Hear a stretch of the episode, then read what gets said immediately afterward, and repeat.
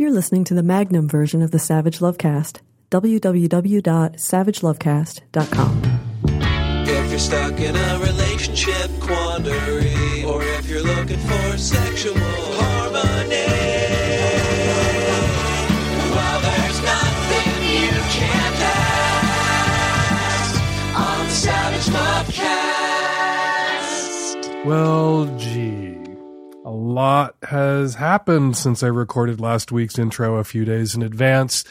Like Colin Jost put it on Weekend Update, turns out everyone you've ever heard of is a sex monster. Weinstein, Spacey, C.K., Takei, Mark Halperin, Brett Ratner, Ed Westwick, and of course, Alabama's finest, Roy Moore.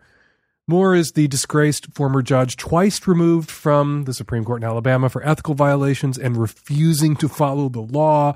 And yet, he's somehow still a viable candidate for the United States Senate, despite a history of quote unquote dating teenage girls and allegedly sexually assaulting a 14 year old girl, as the Washington Post reported last week in an exhaustively sourced piece. We should have really seen more coming, if you'll pardon the expression, because anyone who goes on and on and on and on and on about how gays and lesbians and trans women are a threat to children is almost certainly diddling kids themselves. Remember Pastor Ken Atkins, the Baptist minister from Georgia, who said that the victims of the Pulse nightclub massacre in Orlando were, and I quote, getting what they deserved because gay people are sick and sinful and prey on children? He was arrested a few months later for child molestation, and Pastor Atkins is in jail now, where he belongs. But Roy Moore, yeah, he's not going to jail. He's probably going to the U.S. Senate with the help of right wing evangelical Christians, the same voting bloc, values voters as they like to style themselves, who put an admitted sexual predator in the White House. Nearly 40% of white evangelicals said they were more likely to support Roy Moore after the revelations, according to Newsweek.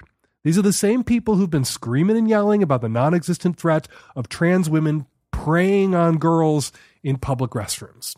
Ugh, I didn't want to bog down on Moore on the top of the show. There's really too much ground to cover here. I mean, got to talk about Louis C.K. I feel like I should talk about Louis C.K. and the cultural moment and what it all means. But you know what? Instead of listening to me rant, I think you should go and read what some smart women are saying. Rebecca Traister's piece at The Cut is a great place to start. It's headlined Your Reckoning and Mine. As stories about abuse, assault, and complicity come flooding out, how do we think about the culprits in our lives, including sometimes ourselves? It's a terrific piece. Everyone should read it. And if, like me, Twitter has very nearly destroyed your ability to read anything long form, I would suggest you follow, if you aren't following already, Kate Harding at Kate Harding, author of Asking For It, a book about rape culture on Twitter, and Melissa McEwan, editor of Shakesville, who tweets at Shakes Tweets. Both are tweeting up a storm right now, an informative, illuminating storm, and you should be following them someone else to follow on Twitter. Don't know her name, but her Twitter handle is at politicmasfina, and she tweeted this over the weekend. Men, don't show your dick to anyone who didn't specifically ask to see your dick.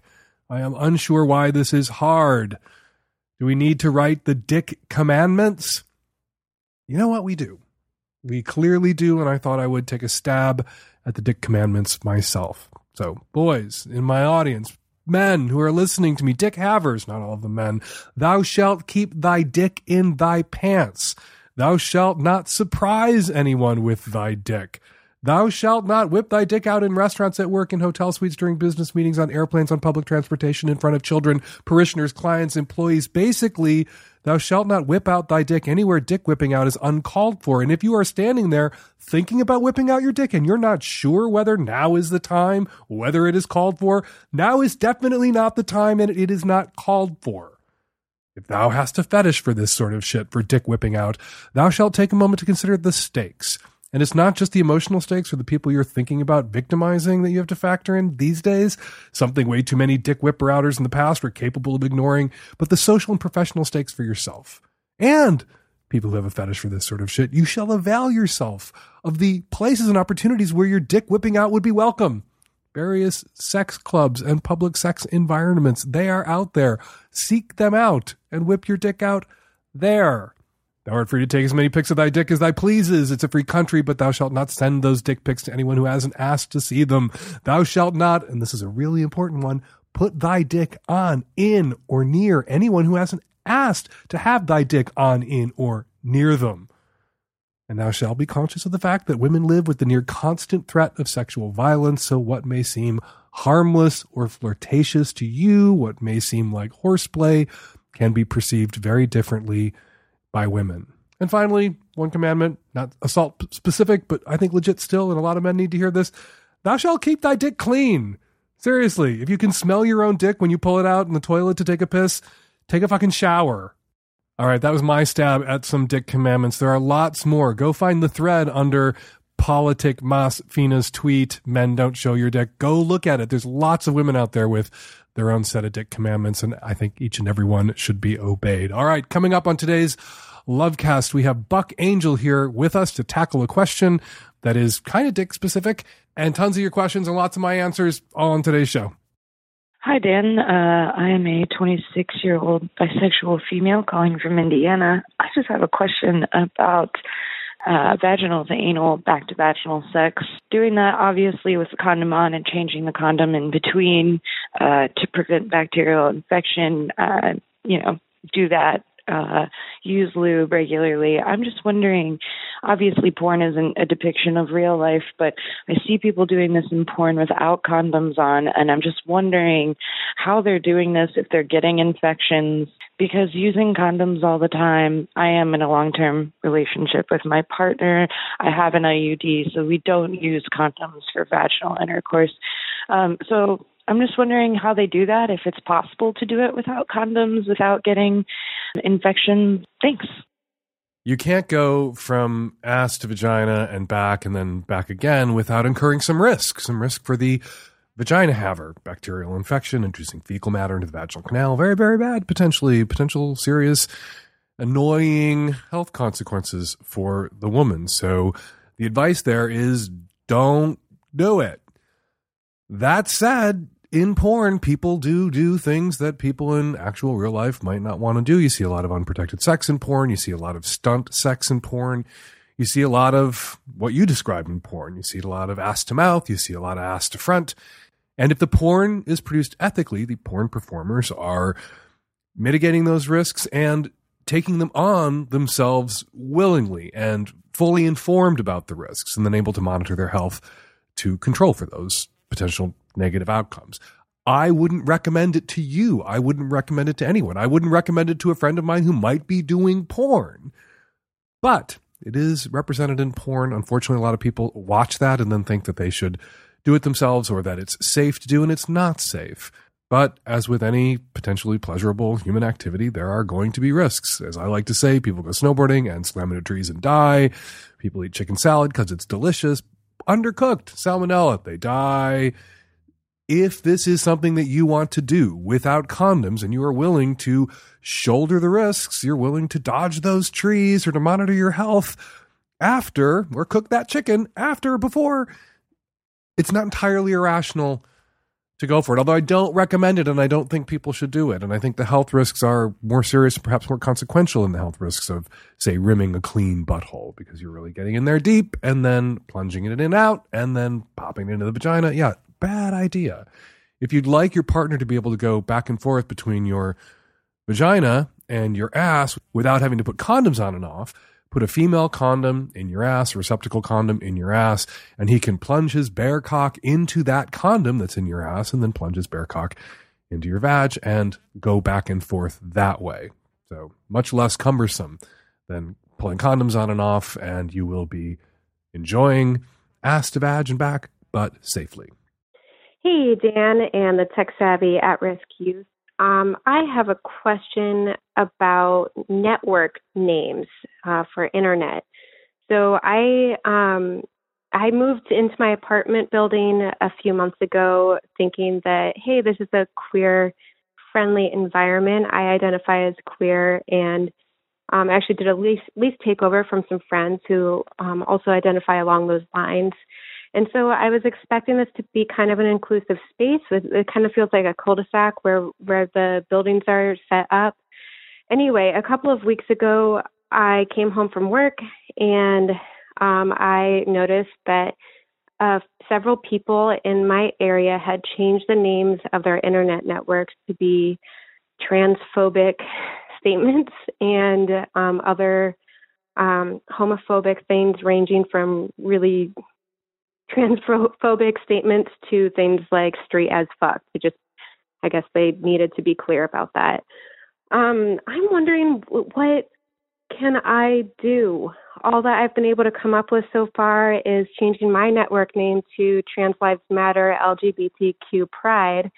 Um, but I have to look at this several times a day because I mean this is my personal thing. I my internet doesn't connect right away, so every time I connect to internet at home, I have to look at all of these really awful uh hateful statements and I don't know who around me has changed their networks to these names.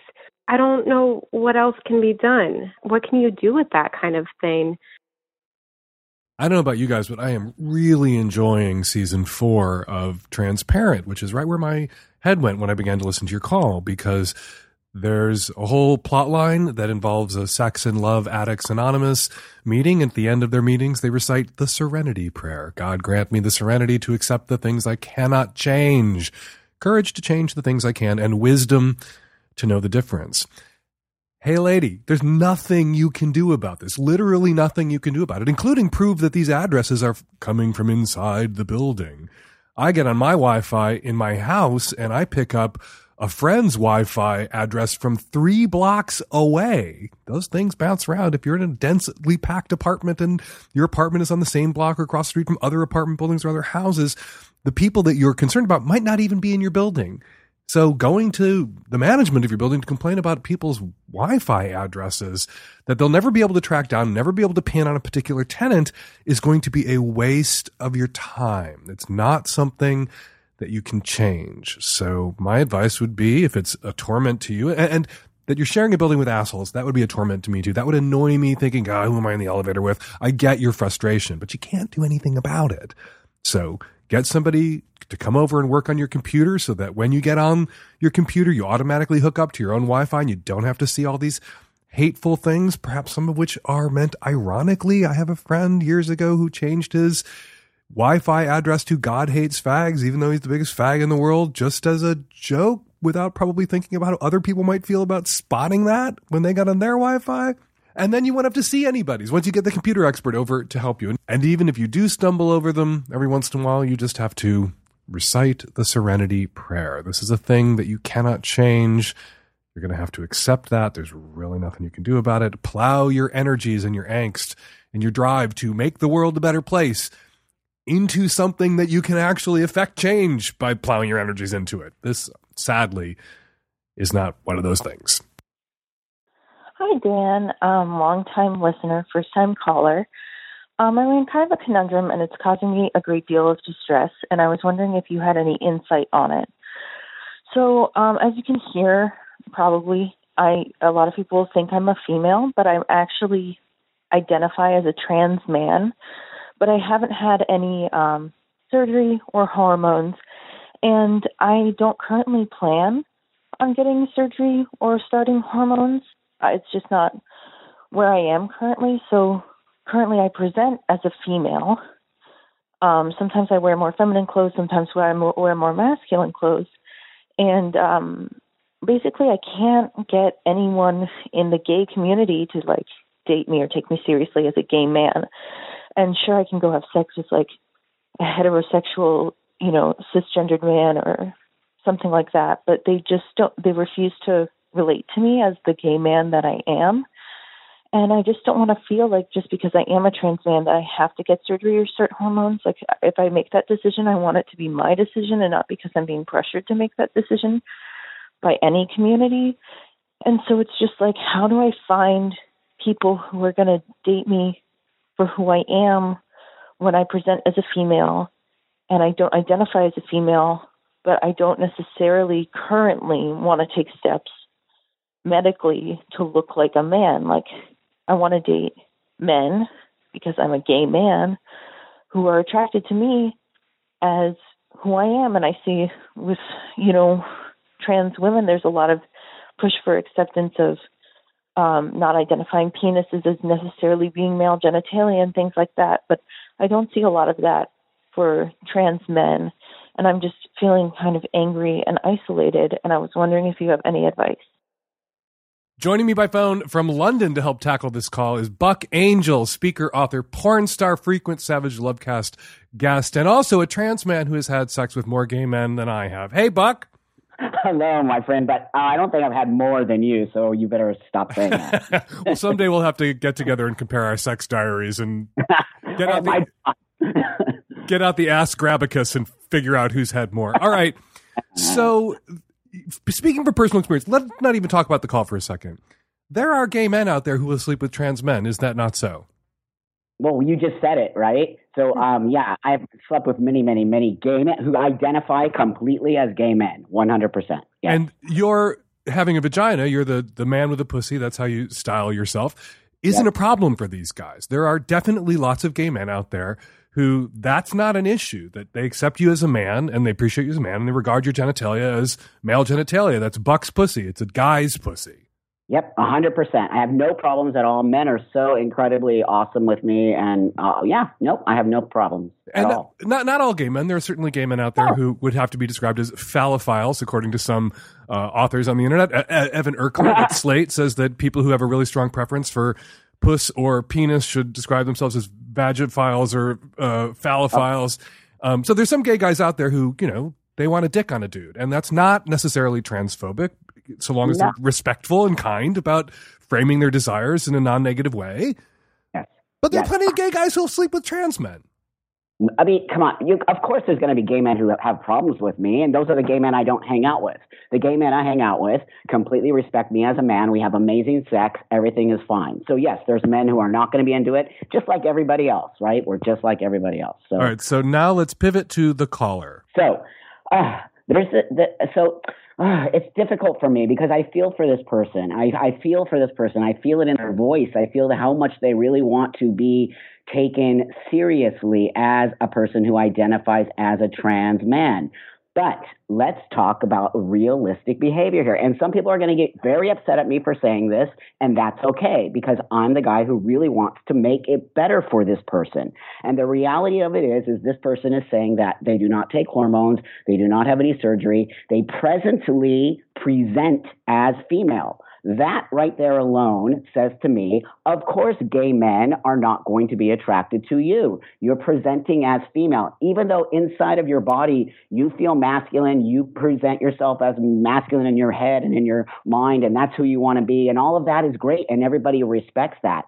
But the reality of the situation is gay men or whoever are visually attracted to people and visually, right? So there's a visual part of you that people are going to be attracted to, whether that's that hyper masculinity or just, you know, basic masculinity. This person presents as female. Of course, a gay man is not going to necessarily be attracted to you.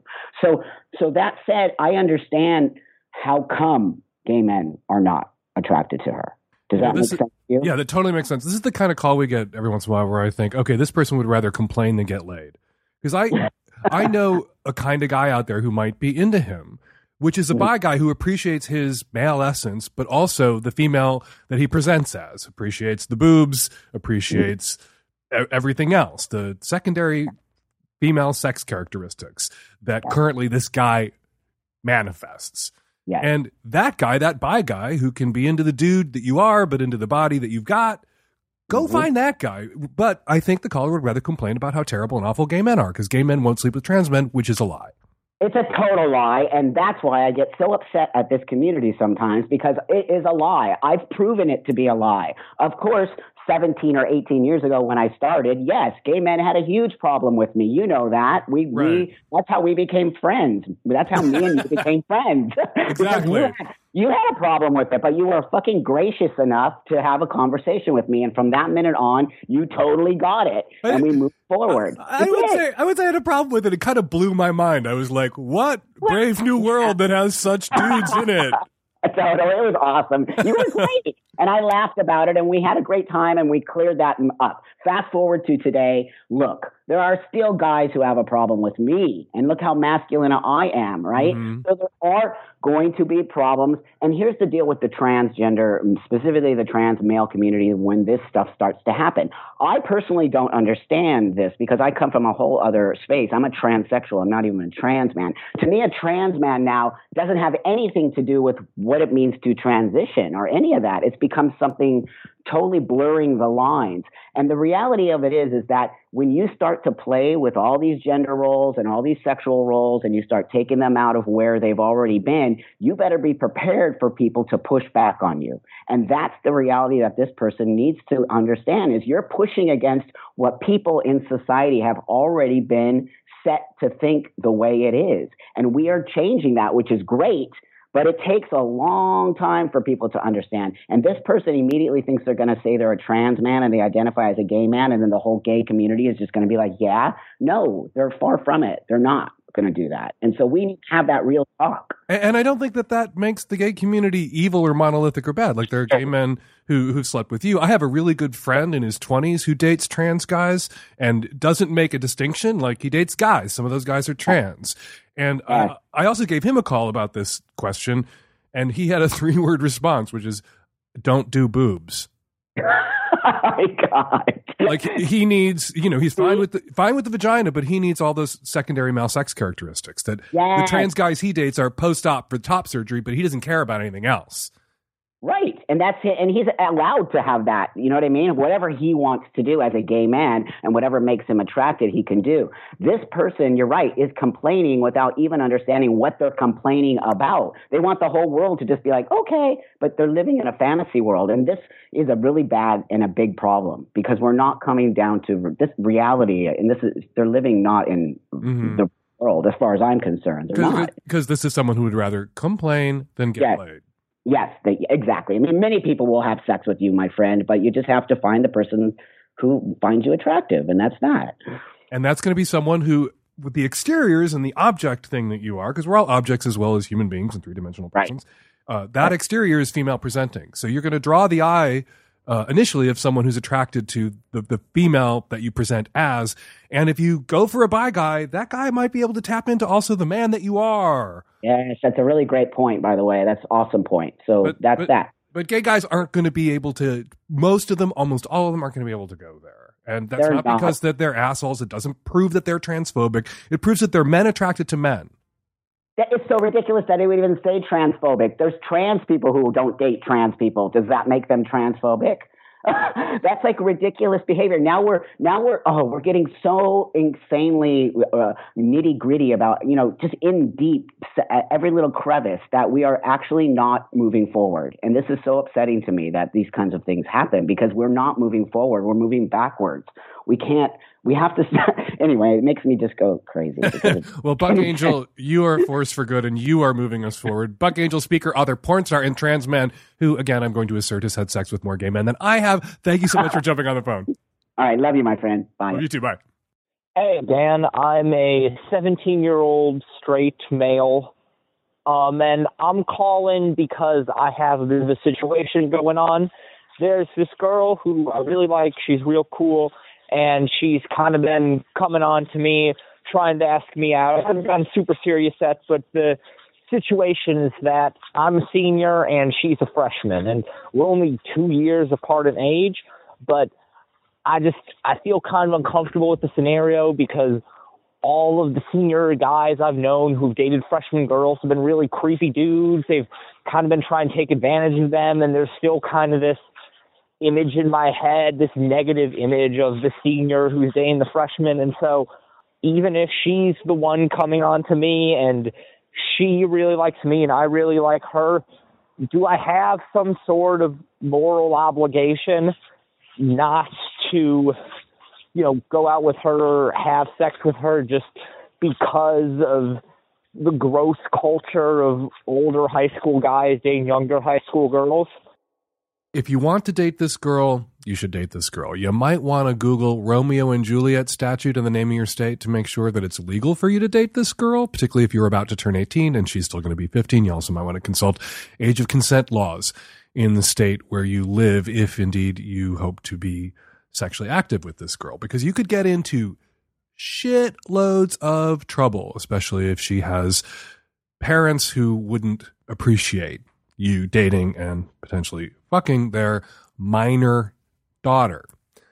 All that said, if you do decide to date this girl after checking with your Romeo and Juliet statutes, making sure you're square with the law, maybe if you do decide to date her, do the right thing and meet her parents and make apologies and unpack for them what you unpacked for us that you always thought this was a bit squicky seniors dating freshmen but you met their daughter and she's so great and she actually initiated contact with you and asked you out and you feel a little conflicted about it but you want everything to be on the up and up and out in the daylight cuz you're doing the right thing. And i think that out in the daylight part is really important.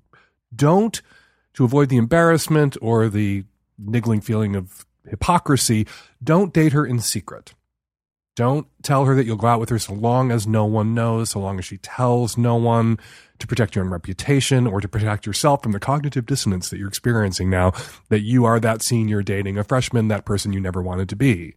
Because if you date her in secrecy, that's likely to blow up and that's going to isolate her. Like, what if you are being manipulative, all unintentionally, because you're just young and inexperienced? Maybe you aren't aware of your own sort of portion of toxic masculinity that you've internalized in this culture. And maybe you're going to be a little bit unintentionally, unconsciously shitty to her. And if she's dating you in secret and can't open up to her parents or her friends about it, or her peers or a teacher because the only way she gets to keep seeing you is in secret, that's a problem.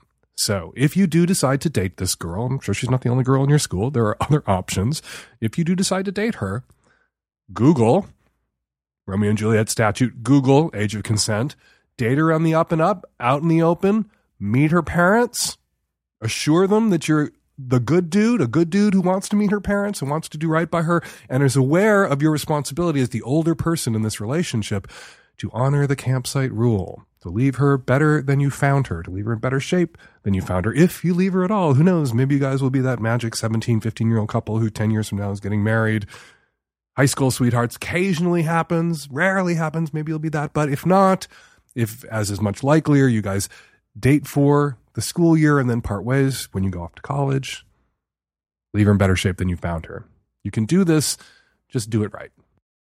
Hey, Dan. I'm a 25 year old heterosexual, cisgendered, high sex drive female. I am in a relationship with a man two years younger than me, very attractive, extremely sweet, and attentive. We have been together for only three months, but things have moved quite fast.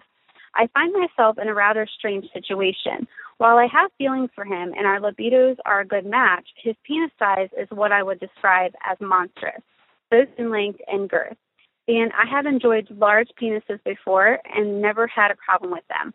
But I can't get over the pain his cock inflicts on me, no matter how many times we try and how much foreplay we work in. It has become a heavy issue between us. I feel awful, but he literally rips my vagina. Needless to say, we are both so sexually frustrated now, and I feel so bad because the size of his penis is nothing he can control. There are there is nothing he can he is doing wrong in the sack at all. On the other hand, I have been noticing a series of immature behaviors related to lack of ambition and a gambling habit that he claims to have under control. His immaturity turns me off to the point where I don't even get horny around him anymore. Dan, I want to start my life, buy a house, eventually get married, and have a kid. I want someone who is at least as ambitious and driven as I am. He still lives with his parents, has a just okay job, doesn't save his money at all, and is a procrastinator. Older, successful, determined guys are what attracts me, but the ones that I have found always have too much baggage. So no luck in that department. Help me, Dan. This guy treats me like a queen, so it's hard to think about giving that up please let me hear your thoughts. I'm going to play back a clip from a call from your call. Here we go. His immaturity turns me off to the point where I don't even get horny around him anymore. He doesn't turn you on anymore. You're three months into this relationship. Setting aside his ginormous penis and the challenges a ginormous penis can present, you're not attracted to him anymore. You've learned enough about him in the last three months to realize that he's not someone that you can see yourself with long term lives at home with his parents, has a gambling problem, has no ambition. And you picture yourself, you, you want someone as your life partner who is ambitious, uh, doesn't live with his parents, doesn't have a gambling problem, someone that you can save money to own a house with, not somebody who's going to gamble away the mortgage every month. So he's not your guy. So you don't need to solve the big penis problem. You are not into this guy. You are not attracted to him. It's over. Say goodbye. Say goodbye to him and his giant penis. I promise you, there are ambitious dudes out there who want out of life the same shit that you want out of life, who have penises of varying sizes, and and you can Goldilocks your way through all those cocks until you find the just right penis on the ambitious dude that you are horny for three months in. Still horny for three months in. You are not horny for this guy three months in. That is a terrible sign. So tell him it's over tell him thank you for the giant penis. It was fun to meet him and fun to get to know him. And maybe you guys can stick the dismount and be friends, but you're not going to be lovers. You're not going to be partners. And as a side note, as an addendum, uh, I'm sure people think I'm about to talk about how to have sex with somebody with a giant penis. We've talked about that in the past. I might talk about that in the future. I want to talk about this idea that if you have tremendous ambition, that your ideal partner is someone who has similarly tremendous ambition. And maybe that's the case. I don't think you want to be with somebody who lacks any ambition. I don't think you want to be with somebody who's not imagining the future that they'd like for themselves. But if you have tremendous ambition, if you're incredibly driven, sometimes the better partner is someone who is more relaxed about life, who wants a decent job, but doesn't want the killer job or the top job, who's going to be there to support you while you go for it. I don't think everybody's cut out for the kind of cutthroat, competitive, greasy pole climbing shit that super ambitious people are cut out for. And sometimes if there are two incredibly ambitious people in one relationship, their ambitions pull them apart. But if there's one incredibly ambitious person and one person who's a little less ambitious, but more in tune with the quality of life that they want to lead and less about getting to, you know, that six or seven figure income, those two together can make a great partner. Somebody can be, you say you want kids, you say you want a home, you say you want that kind of future.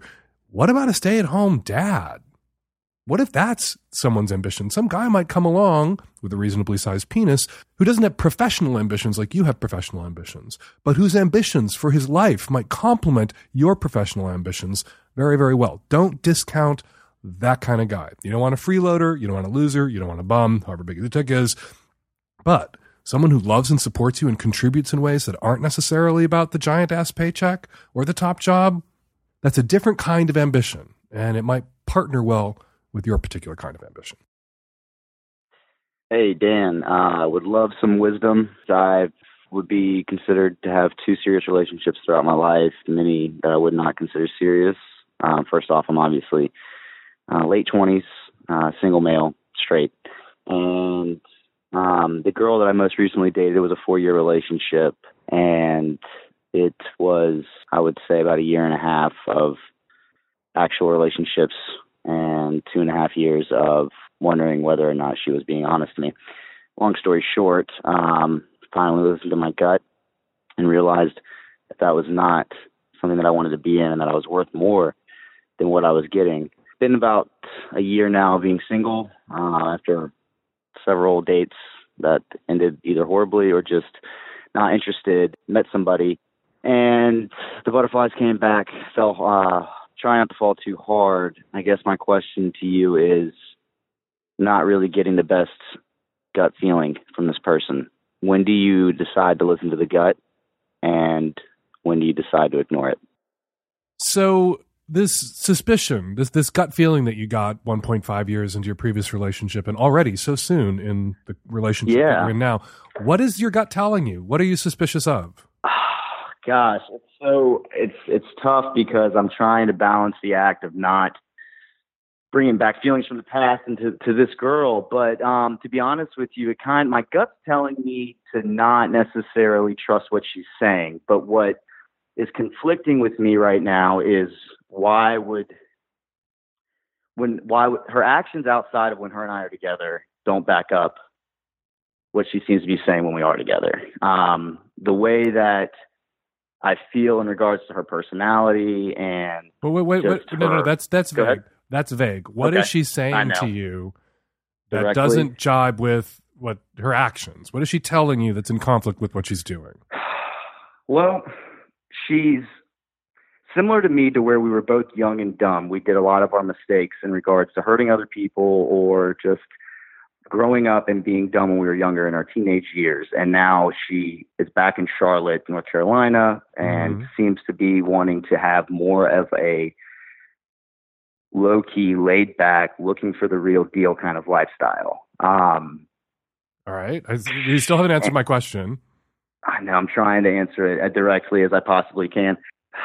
Honestly, Dan, I mean, she's she's saying directly that she, you know, really feels super compatible with me. She really enjoys spending her time with me. She can't believe that since she just moved back to Charlotte, that I'm the first person that she's been with, and how well her and I mesh together. Okay. And then what's she doing? What's she doing that makes you think that that might be a lie? So that changed from that after all that conversation was said, I tried to make plans with her and that went from hey, let's hang out this week to possibly this weekend and then I realized that was because she was, you know, seeing other people going out and Okay. And how long have you been seeing her? for about 3 weeks. Okay, you if you haven't had a conversation about it being Mhm. exclusive, Correct. then she is allowed at three weeks to be dating other people or hedging her bets a little bit. Like at three weeks, she's telling you, you know what, I have a really good feeling about you. I'd like to keep seeing you. But she's like betting that you're somebody she might want to be with. She doesn't know that for sure. You guys don't know each other. She can't tell you like you're it, you're the guy, I'm moving in, marry me, marry me now. and if she said all of that, I would tell you to run. I would. her. Trust me, I I absolutely 100% would. So what you wait wait wait. So what you regard as Okay. Mm-hmm. suspicious behavior, which is her hedging her bets, is actually something that you should appreciate. It's actually a very good sign about her common sense and her good judgment Absolutely. that she's uh, she's into you. She's going to keep seeing you, but you know what? It's Uh-huh. just three weeks in. She just got back to town. She might like go hang out with some other friends. She might want to acclimate a little bit more before she commits to something more serious. Absolutely. And I hope that it, I 100% hope that's the case because I'm the exact same way. I know it's honestly, it's weird me being on the side of the fence, kind of almost sounding like the crazy person who wants to rush into the relationship. But Mhm. I'll give you a specific example, Dan, and, and just hearing, uh, by the way, just so you know, I mean, I heard you for the first time on the Sugars podcast and gave advice about something that was awesome. But I appreciate your directness and bluntness. It's awesome. Um, I'm the same way when I get, when I give others advice. So, anyway, here's a specific example. We had a great weekend together last weekend. We made plans to hang out this Saturday. Well, the wonderful world of social media loves to just make relationships a thousand times harder now. So here's the thing I am a person who will be, I'll give you your space and your freedom to do your shit, and I'm not going to be all up in you trying to figure out your business. So Okay. I know based on social media uh, Friday night that she was, you know, out with somebody else, which totally fine. Um, Saturday morning, the day that we're supposed to hang out, you know, we had already made plans to hang out that evening. Saturday morning, she's out to breakfast with that person. Um, Mhm. Saturday afternoon, she is out at something with that person as well. So, me to my keep my pride, I guess, in check is why would I reach out to this person when you're throwing it in my face on social media that you're obviously having fun with somebody else. Right. So why am I going to reach out to you and say, "Hey, are we still on for tonight?" just to get ignored. So did, did, you see, it- did you guys see each other that night? no, we didn't. And here's the kicker. So I wrote her off. You know, I was come Saturday evening, I was hurt and upset because I was like, you know what? If that was your thing and that's what you wanted to do, I I would have accepted it and been totally cool with it. Right. Why did you go into all the bullshit details about how great you feel when you're around me? Um, and so I wrote it off. So Sunday morning, I get a text message from her and says, "So what did you end up doing last night?" And I, I looked at it in shock and I go, "Ah, well, you know, after this girl I was supposed to hang out with bailed on me, I went out and met some friends, and then my Uber decided to get me into a car accident. So I went home, Oh. hit the reset button, and that's the true story. Uh, was, so it was a great Okay, okay. Saturday for me. Okay, so I, I want to backtrack a little bit. And, you know, I said that she demonstrated good judgment. She demonstrated bad judgment. Uh, you know, she demonstrated good judgment at not wanting to marry you after three weeks and not committing to an exclusive relationship at three weeks. But she demonstrated bad judgment in, you know, if she knows that you're following her on social media, if she invited you to follow Right. her on social media, Right. to put pictures up like that, not because she's not allowed to date other people, but because if she's dating more than one person right now, and it's and that's not explicit, like, hey, I'm I'm seeing Right. multiple people right now, and they're going to pop up on social media, and so are you. If that's not explicit, then her putting that guy, you know, in you know, clearly telegraphing to you, not that just there's this, you know. There's this black hole. There's this place you don't talk about or address right now where you guys aren't exclusive. And if you're dating somebody else, she's not necessarily needing to disclose that to you uh, and vice versa. But what if she if she's putting on her social media, I went out with this guy Friday night and Saturday morning we're having breakfast. What she's doing is saying, "Fuck that dude." In, in a Yeah, pretty, that's in, exactly what she's saying. in a pretty loud voice in front of this other guy that she's dating or fucking. And what that demonstrates is bad judgment or just simple inconsideration for how you might feel. And you don't want to date someone who's inconsiderate of your feelings. That doesn't mean that she doesn't have the right right now to see more than one person and to fuck more than one person, particularly if you're seeing more than one person or fucking more than one person. But what you want, and I think you could say this to her if you really do like her, like you had a right to do all of that, but me seeing it like play out on your social media was just a little inconsiderate of my feelings. Because if we're going to keep seeing each other Yeah. and dating, and at some point we become exclusive, yeah, I'll know that you saw other people in the past, and maybe I'll know in kind of a vague way that perhaps at the beginning of our relationship you saw a couple of people concurrently. But I don't want to have the details rubbed in my nose. right. Not Which because I would, I would never do right. that. Okay. Not because I'm controlling or jealous, not because you don't have to have right to your past and your own choices, just because, you know, there's a little bit of the suspension of disbelief that a lot of people have to engage in when they when they date someone. And they'll back you know, they'll backdate exclusivity to the, the the the day they met.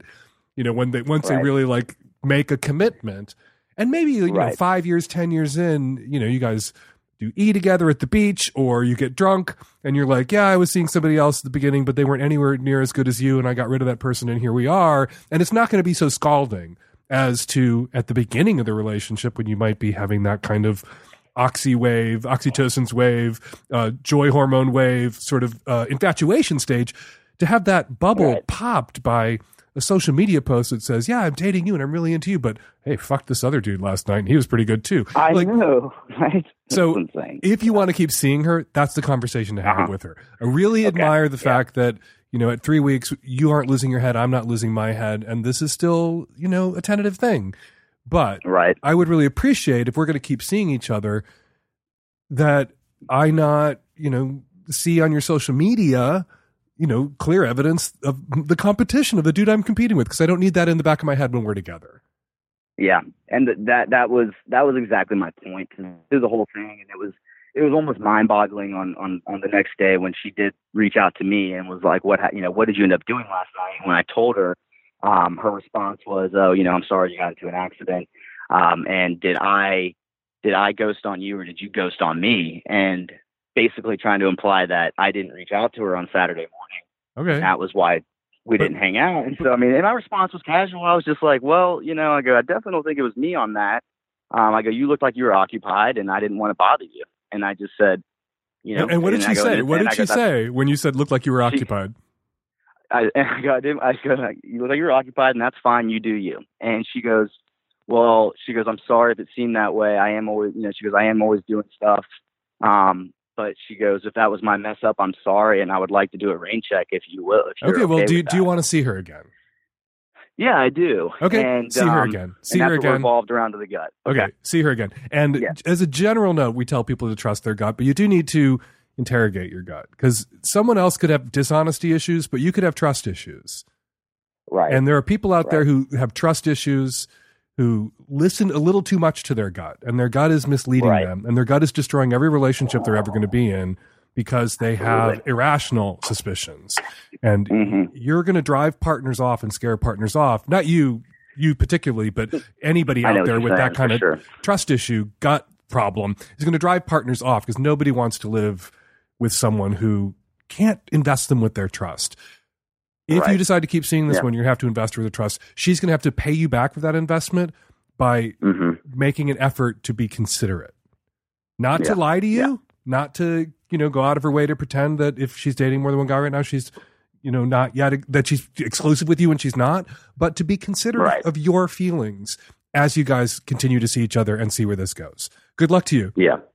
Thank you, Dan, so much for the call back. I really appreciate it, bud. Hi, Dan. Um, this is Bailey, 25 year old uh, straight female in Texas. I've been with my fiance for three and a half years. This is the second time we dated. We grew up together. And our relationship is great. It really is. And I'm really excited. We're getting married in March. Uh, it's the most healthy relationship I've ever been in, which, you know, good thing we're getting married. But there is one thing I'm a little hung up on. Um, his sex drive is pretty high, or I mean, honestly, it could be just normal for a man. I I'm afraid that mine is kind of low, and I feel that a lot of times when we have sex, it's me just trying to please him and do something that he wants to do, um, and I don't want to lose him, so I, I'm willing to do that. Um, but my my concern is that I have a lot of insecurity. I kind of go up and down when it comes to weight loss, and I'm really having trouble this time getting the weight off. But I'm wor- I'm working hard at it every day. I've already lost 30 pounds this time, and I'm really hoping that it sticks. But my question is, um, you know, I've seen some of the porn that he looks at, and actually, because of your podcast, I have kind of opened up a little bit, and you know, that doesn't bother me anymore. I used to be really bothered that he looks at porn, but because I've been listening to your podcast, you've kind of opened my eyes to, you know, just opening my heart a little bit more to uh, everyone's sexuality.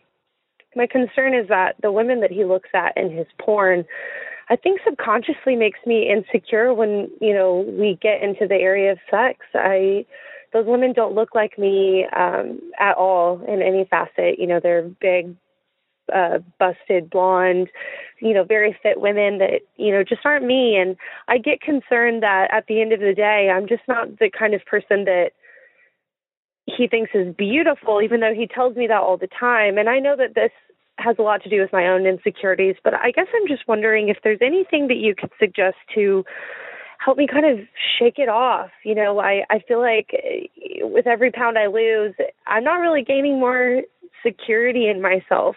So I'm trying to think of more ways that I can um, gain sexual security in myself so that I can please himself him and please myself. You know, after li- listening to your podcast, I realized that I really am behind when it comes to exploring myself. I never really have masturbated um, ever, and I just that explorative time in my life. I lost my virginity when I was very young, and now that I'm 25 years old and in this committed relationship, and I kind of want to explore my sexuality. I find myself stopping because of my insecurity and because of I because of the women that I know that he looks at. I guess I I guess I don't really have a specific question other than do you have any tips to help me kind of break through my own shell and you know kind of break through that so that I can be a good wife and you know love myself and love my husband. I thought it was really interesting that you never said whether you were attracted to your husband that as an object how do you regard him? How do you find him? Does he turn you on? My concern in, in listening to your call, not about your weight, not about the fact that you haven't masturbated, and I would encourage you to please start masturbating, but a concern about your agency. What do you want? What works for you? What turns you on? And what do you want to do? Not just have done to you. You say that he has a higher libido, and that's fine, and you're willing to, you know, be good giving in game, giving. Sometimes you give pleasure without an expectation immediate return. Sometimes you have maintenance sex with a partner. That's a thing, uh, not just a thing that I assign, also a thing that I do in my own relationship and my partner does for me sometimes in our relationship. And so I don't think you're doing anything wrong, but I think that you need to figure out what it is that you want and figure it out before March, before you marry. The porn issue it's possible, it's probable that your potential future husband, your fiance, is attracted to more than one kind of woman. And there may be a particular kind of porn woman that he goes to for porn, and then a particular kind of reality woman that he goes to the women that he's dated, goes to you for, and that he is as attracted to you because you aren't just the, the physical and the present, but also the intimate and the personal. The, the human being that you are on the inside also is something that attracts him and you need to relax into that and you need to accept that. And you need to see the proof of his attraction to you in his actions toward you. It sounds like he's constantly and always initiating sex with you. And you need to take that yes for an answer. Yes, he's into you. Also into other women, other types of women. I am not the only type that my husband is attracted to. He's not the only type I'm attracted to. we're able to be honest with each other about that without feeling threatened by it. And therefore, it doesn't queer our relationship or screw it up because we're both capable of taking the yeses that we give each other all the time for answers. Yeses in the form often of blowjobs for answers. And you need to do that yourself. You need to will that for yourself.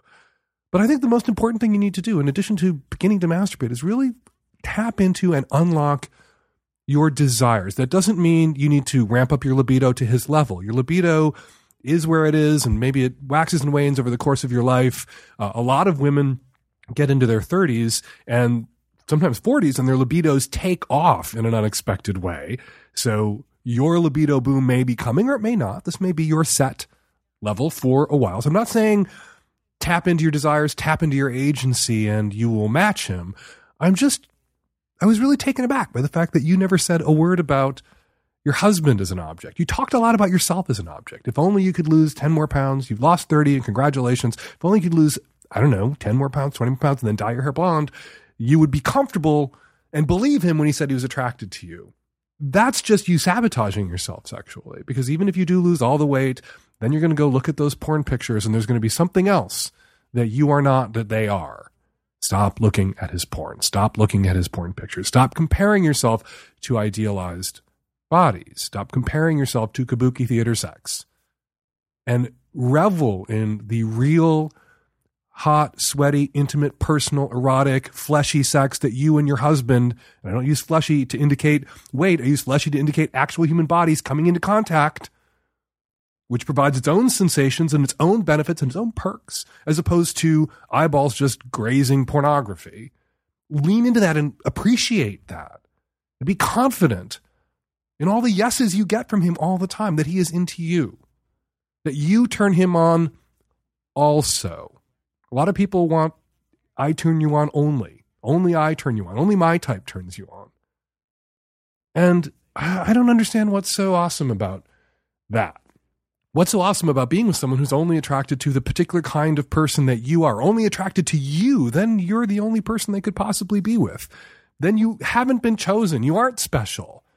You're the only lid for their pot. They had to take you. He chose you who you are physically, also who you are emotionally, and who you are erotically to him. Love that, accept that, lean into that, take the yeses.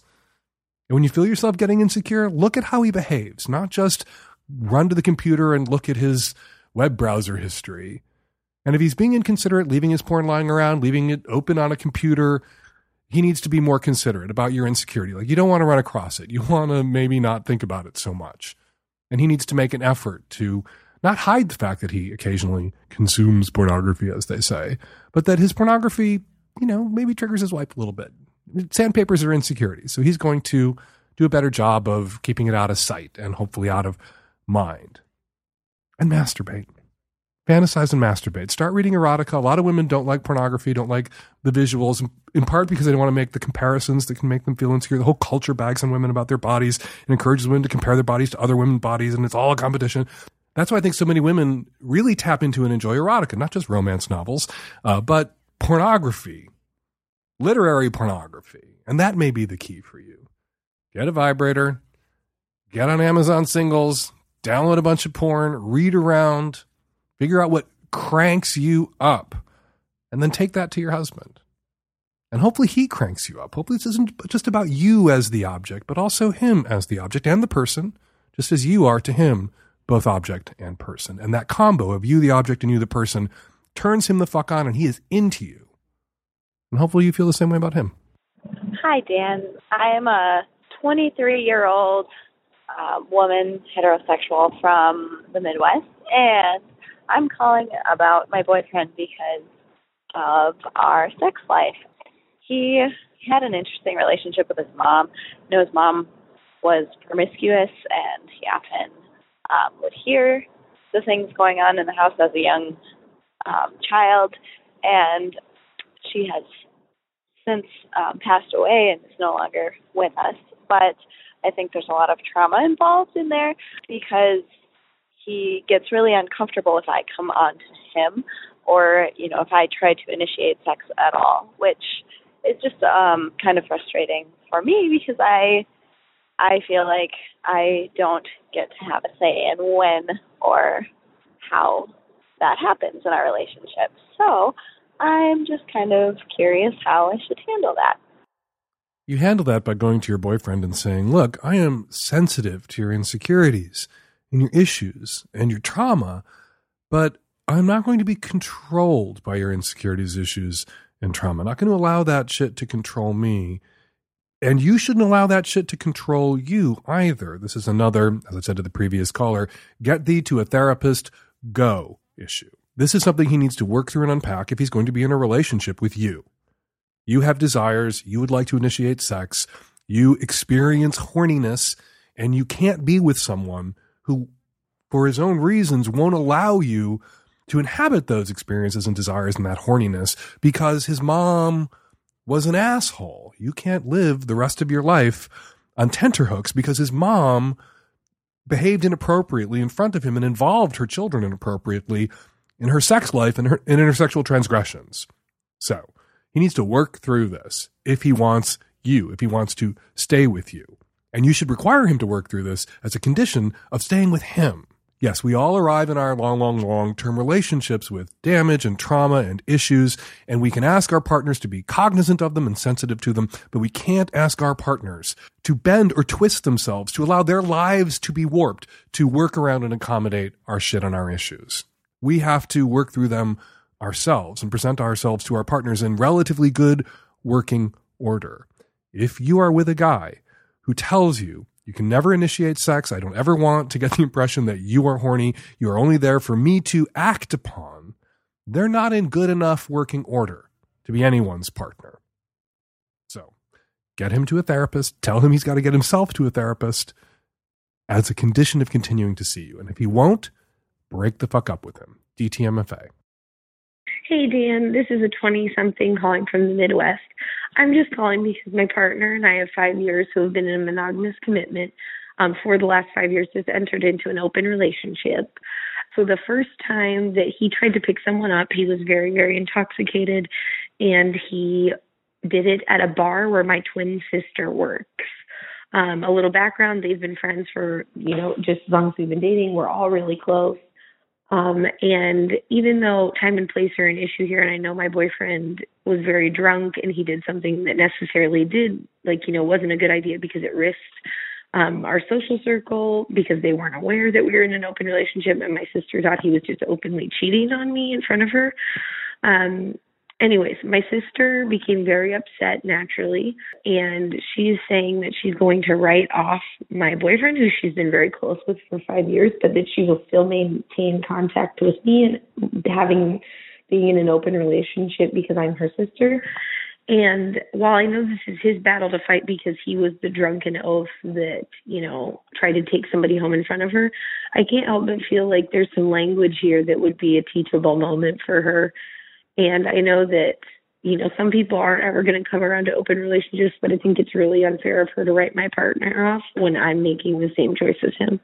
Um, anything you can say to help. I don't really know if I even asked a question, but anything you could do to fix, help me fix the situation would be appreciated. You did the right thing by telling your sister that you're in an open relationship. Your boyfriend did a dumb thing by getting drunk and being so inconsiderate and just fucking stupid as to pick someone up in a bar drunk off his ass in front of his girlfriend's sister who didn't know and didn't necessarily need to know that you two were in an open relationship. But now she needs to know. She needed to know after witnessing that, and you did the right thing by telling her.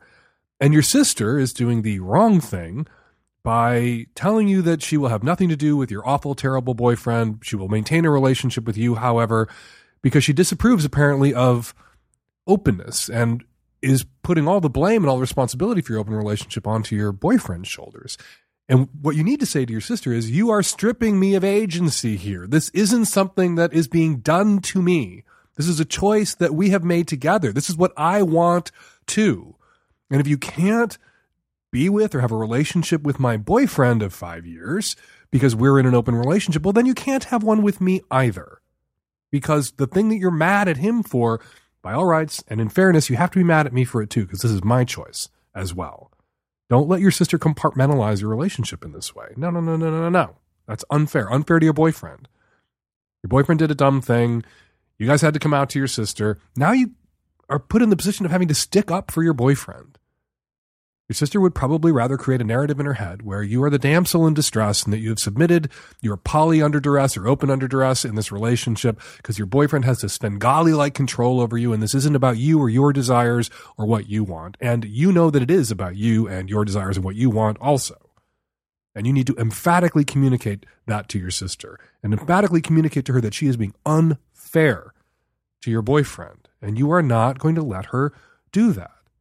And this is about your relationship with her too. That's on the line too. You see this a lot when a couple comes out as poly or kinky if they need to come out as kinky to their family, where the family doesn't want to see their little darling, their sister or their kid as the pervert. And so they instead regard the partner as having perverted them. That perversion was something done to that person by this evil outside force, not something that grew in that own person's heart or not something that person always wanted because they're so kink negative or openness negative or polyphobic or whatever. And the onus is really on the partner who's being let off the hook when that happens to climb back up on that fucking hook that your family or your sister, in your case, is trying to let you off by pinning all the blame and all the responsibility on your boyfriend. Don't let her get away with it. Hey, Dan. Um, this is a 27 year old female from the West Coast. I've been with my partner for a little over a year now, and we live on opposite sides of the country most of that time, about eight months out of the year. I recently cheated on him when I was blackout drunk. And this is the second time. And the first time I told myself that I would just keep it to myself and I would learn from it and grow from it and you know, it helped me for a long time. I was, you know, not drinking, not drinking hard liquor. But last night was an exception, and I slept with one of my friends. I feel like I have to tell him because he has the choice of whether he wants to stay in this or not. But part of me doesn't want to ruin his world. I know what it's like to be psychologically fucked from having been cheated on in the past. And he's a wonderful man, the best, healthiest, honest, gentle man I've ever had. And I just don't know what to do. It's not the person I want to be, but it's the person I used to be. And with him, everything is different. And I guess my question is do I tell him? Do I tell him about all of it? Do I tell him the first time? Do I just tell him about now? I don't know. Of course, I'm going to begin by saying that men shouldn't be sleeping with women who are blackout drunk. That someone who is that drunk is incapacitated, incapable of giving meaningful consent. So, that said, I'm curious as to whether you get blackout drunk and this happens, or you get blackout drunk so this can happen. That you're going out and you're you know you have this urge, you have this need, you have the desire to have an, an experience to fuck somebody else, and booze is the excuse because it relieves you of responsibility for your actions. And you know, there's this thing you want to do, and a lot of people have this problem. There's this thing that they want to do, and the only way they can do it is to fuck themselves up so that they disinhibit and then can go fucking do it. And so if that's what's going on here, yeah, you do need to have a conversation with your boyfriend of one year about who you know yourself to be, which is someone who is incapable of honoring a monogamous commitment. And you don't want to be the kind of person who cheats, and you don't want to be the kind of person who runs out and gets hammered so that you can do the things that you want to do and have the experiences that you want to have sexually. You want to be the kind of person who has a grounded relationship, who has integrity, and who is able to be honest with her partner about who she is and what she wants. And if what these clues are telling you is what your behavior is telling you, is that a monogamous commitment is not who you are, not what you want, don't make a monogamous commitment. You know yourself now. If you know yourself to be incapable of this kind of monogamous commitment, don't make it. And you might have to unmake it in this case with your boyfriend. And who knows, maybe he'd be down with a non monogamous relationship. Maybe if you were in an open, honest, ethical non monogamous relationship, ethical non monogamy, you wouldn't have to go get hammered. Or maybe you have a drinking problem And the sex is irrelevant to the drinking problem. And you should stop fucking drinking. If you're not yourself when you're hammered, don't get fucking hammered. This is something you have to sit with. This is something you have to think about. I've been recommending a lot of therapy on this show today. Get thee to a therapist go. There's only so much we can do here in our informal, just friends conversation about sex and relationships. But if you have a drinking problem, and this, these aren't behaviors you would engage in sober, then this isn't about sex necessarily. It's not necessarily about monogamy or non monogamy, the kind of relationship that you want to be in. I can't know from where I sit right now what the issue is. You have to figure out what the issue is. But there is so much sex negativity and so much slut shaming that comes down on women's shoulders in our culture that there are women out there who can't make, shouldn't make, don't want to make monogamous commitments, but feel that they must because that's what a good person would do. And then when they want to be a bad person, they have to find a way to not be themselves. And booze or drugs is often that ticket out of the good person that you are and into the bad person that you aren't and don't want to be. But you know what? Maybe you actually are, and maybe there's a way to integrate those two halves of yourself the person who wants love and commitment and security and intimacy to be really known by someone, and the person who wants the freedom to have an adventure every once in a while and wants to grant that freedom to their partner without having to get fucking hammered to go have that adventure, without having to use booze to unlock the box that you've locked yourself in. Get thee to a therapist, go. Figure this the fuck out. Ask yourself Look in the mirror and ask yourself honestly, what is it that you want? What is it that you're capable of? What is it that you need sexually? And if one person, even in the course of just for a year, if one person isn't enough for you, don't make commitments. Don't make monogamous commitments. But if it's the booze, if take good, ethical, capable of honoring and making a monogamous commitment you and add Jack Daniels and you get this kind of shit, stop fucking adding Jack Daniels. Talk to a therapist. Hi, Dan. I am a 28 year old heterosexual male. I've been in a long term relationship with a wonderful female for about 10 months, and everything's great, but she is a bartender, and at times she does like to drink, and when she drinks too much, we tend to argue, and the arguments invariably result in her running away from me like we've been downtown in a city that we've never been in before and something will come up she'll fly off the handle and literally run away from me. And i have to you know go around town looking for her. It's happened four or five times in the few months that we've been together. And when when she does this one of the things that she likes to say is i'll go sleep with someone who cares about me. And I try and make it obvious every day that I care about her.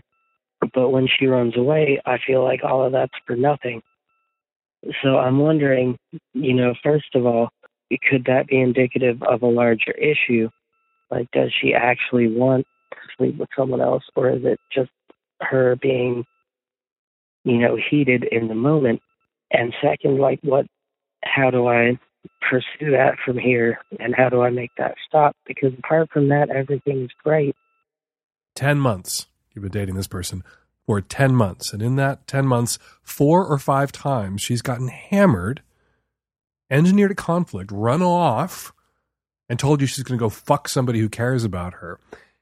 Dump the motherfucker already. She is a mess. She has a drinking problem. You should tell her that on the way out. And she needs to get help. She's apparently some part of her brain knows that she needs help. And she keeps putting you in this position where you have to rescue her. She knows she needs help.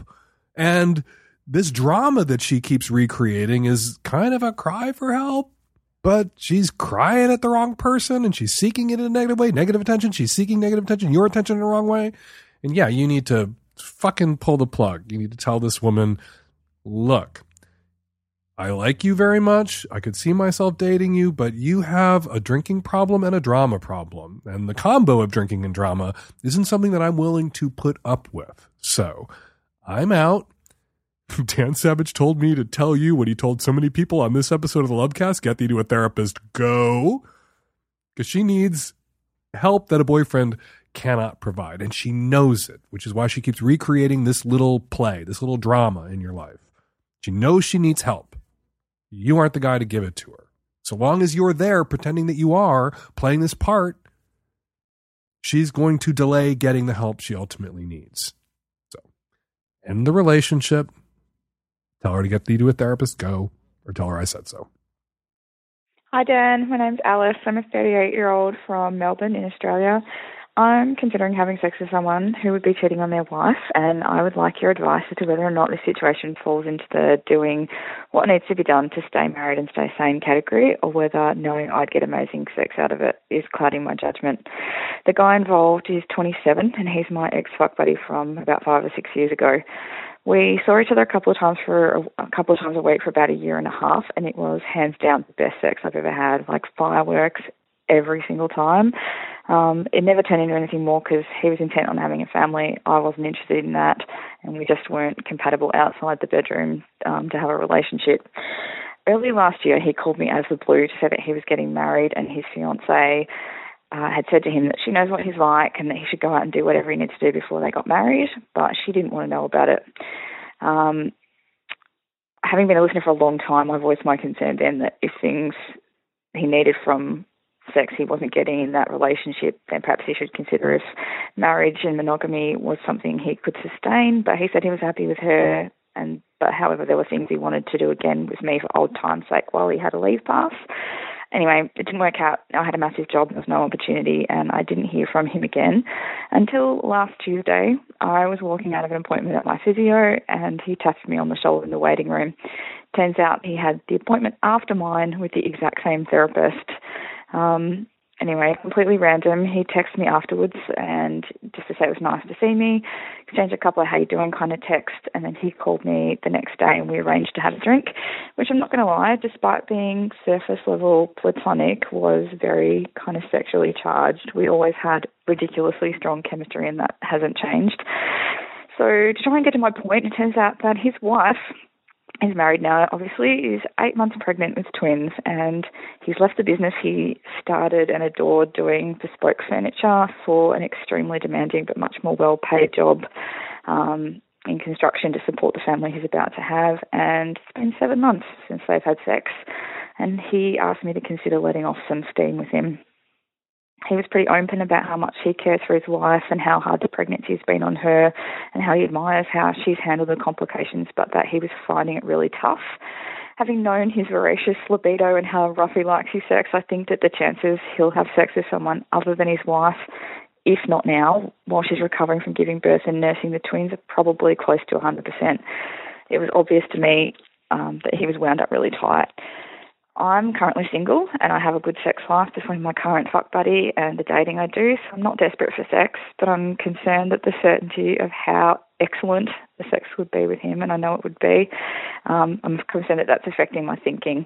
I've always kind of thought that having sex with a married man would be something I'd feel very conflicted about, but when I consider it, I'm not feeling conflicted at all. I feel like if he's going to have sex with someone, I'm probably a good choice because he'll get exactly what he wants, and I care about him not blowing up his marriage, so I would be careful in like every way. So yeah, love you and the team lots, Jen. Please let me know if you think this would be the wrong thing to do. Oh my god, this is the show that there, there's going to be torches and pitchforks in the hands of angry seven month pregnant women outside my studios next week. Because just as with the earlier caller, I wanted to lean on, well, you know, if you're with somebody 50 years, you only cheat on once or twice, pretty good at being monogamy. And here I feel like, how do I avoid rehearsing, do what you need to do to stay married and stay sane? And so my temptation is, you know, if he's going to fuck somebody, you know, your rationalization, I think, is kind of rational. Why not you? Better it be you. You're not going to catch feelings for him. You've been his fuck buddy in the past. You've been each other's release, but you have no desire to be with him or to break up his family. You don't want him for yours. You want him for the awesome sex every once in a while. And if that helps him stay married, stay sane, particularly at this point where he's seven months in, then maybe it would be for the best. Maybe better you than somebody he picks up who catches feelings and then calls the wife or blows up his fucking life. But that's putting me in the position of telling you to fuck somebody. You're telling this guy that it's okay for him to fuck you when his wife's at home seven months pregnant. And what if she finds out? And what are we saying here? That his wife is growing two human beings in her body. Two human beings are going to kick their way out of her body and his balls are full. And so he's the one whose needs are paramount. He's the one who's in real physical torment here. Not her, not the woman at home, seven months pregnant with his kids who are about to kick their way out of her vagina, but him with his balls full of sperm cells that he can relieve himself of whenever he chooses to. He can jack the fuck off whenever he needs to. He can drain that sack. But he has a really high libido, as his wife acknowledged early on before they got married when she said, go do what you need to do. But then obviously, in that go do what you need to do before we get married is an implicit or explicit diktat that once we're married, that's over. Once we're married, it's me and nobody else. So what if she finds out? What if I give you permission to fuck this dude? And despite the caution and care you're going to take, she finds out you have multiple partners. Caller, you're going to fuck this married man who has just one partner. I'm sure you'll be careful. I'm, I'm sure you're smart enough to use condoms. And he will therefore be less likely to bring home a sexually transmitted infection and pass it on to his wife after the birth of their children. But you can't guarantee that he won't contract a sexually transmitted infection from you. No shame in sexually transmitted infections, no shame in having multiple partners, but comes with higher risk for sexually transmitted infection. We can't be in denial about that, those of us who have more than one sexual partner. And condoms can protect you from very effectively from syphilis, gonorrhea, HIV. Not so much can you condom away the risks for herpes or HPV. Most sexually active adults already exposed to HPV his wife most likely already exposed to HPV if he wasn't her only sexual partner. And if he had many sexual partners before her, he likely exposed her to HPV when they became intimate. But herpes? This could explode in all of your faces. And he needs to think about the worst case scenario here. He fucks you because, and you fuck him because you're less likely to fall in love because you're the safest person. If he's going to fuck somebody, it might as well be you. And she finds out. She finds a text. Friends, some friend, some busybody fucking bullshit friend finds out and feels honor bound to tell her her husband cheated on her. It happens all the time to people who think they're being careful and could never get caught. Or he fucks somebody else and gets caught. Ah, that person falls in love with him and blows up his life and destroys his wife. Ah, I do know what I want to tell you to do, but I don't know if I want to say it into a microphone. What I ought to tell you, what I'm supposed to tell you, what everybody out there, I'm sure, listening who's ever been pregnant wants me to tell you is not to fuck the guy. And I'm tempted to tell you that too. And I don't think you should succumb to hostage taking. If the guy's telling you, look, if you don't fuck me, I'm going to fuck somebody else, and the somebody else I fuck might be a much bigger risk to my marriage, to my wife's sense of security to our family that's about to have kids as a part of it. Ah, that's kind of emotionally manipulative on his part, if that is indeed an argument he has made, not one that you're just you're making. Kind of taking your pussy hostage with that argument. Do you negotiate with hostage taking pussy terrorists? I don't know. But as someone recently wrote in a comment on my blog, there is a common ethical absolutism around cheating that basically, no matter what the circumstances, Cheating is an unacceptable response. Pure honesty in all situations. That is just not reality. Life is hard and full of internal contradictions. People need their outlets and their secrets, and it doesn't mean that everything was a lie. I'm really on the rack. I'm really tormented by your question. And I keep going back to the wife at home, seven months pregnant. She's the one who's in real physical discomfort. She's the one with the real physical challenge. He's the one with the full balls that he can drain whenever he wants. And sex shouldn't be that important. He should just jack off. But if he has a really high libido, sex might be that important to him. And that whole sex is an important line of argument that people make when they are 100% against cheating in all circumstances, when there's never any gray allowed. Those people argue that sex is so unimportant and not really necessary to life that you shouldn't do it with someone else, but sex is so crucially important that if you do do it with someone else, that's an unforgivable betrayal and ought in all circumstances, be the end of the relationship. You're a terrible, terrible person for doing that unimportant thing with somebody else.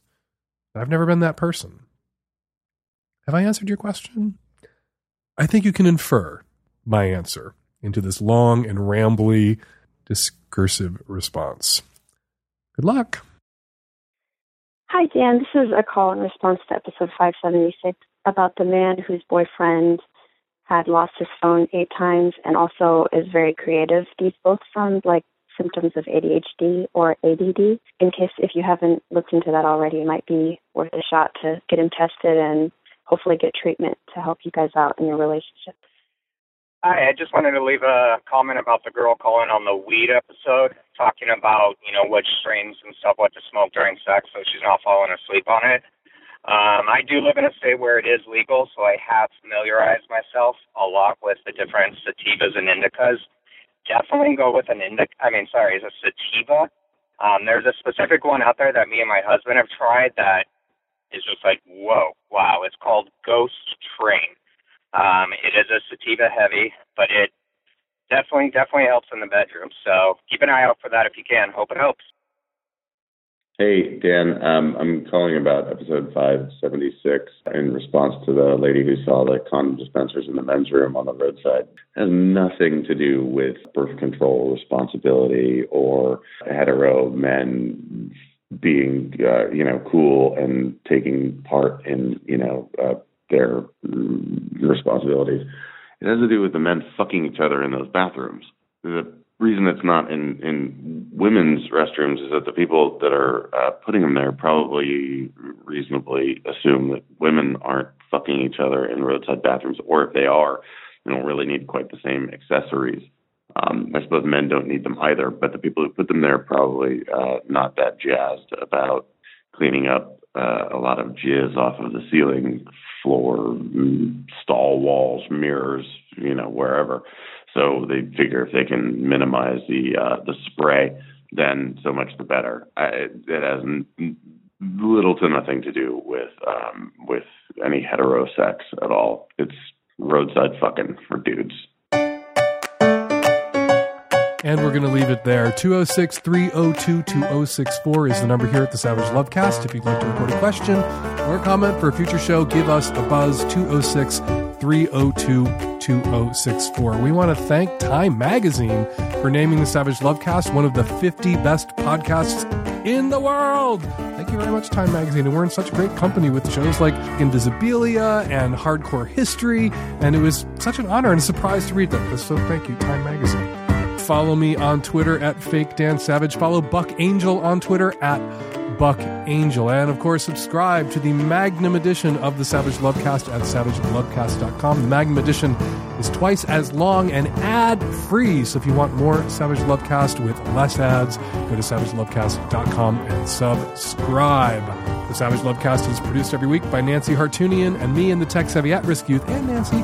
We will all be back at you next week with another installment of the Savage Lovecast. Thanks for downloading.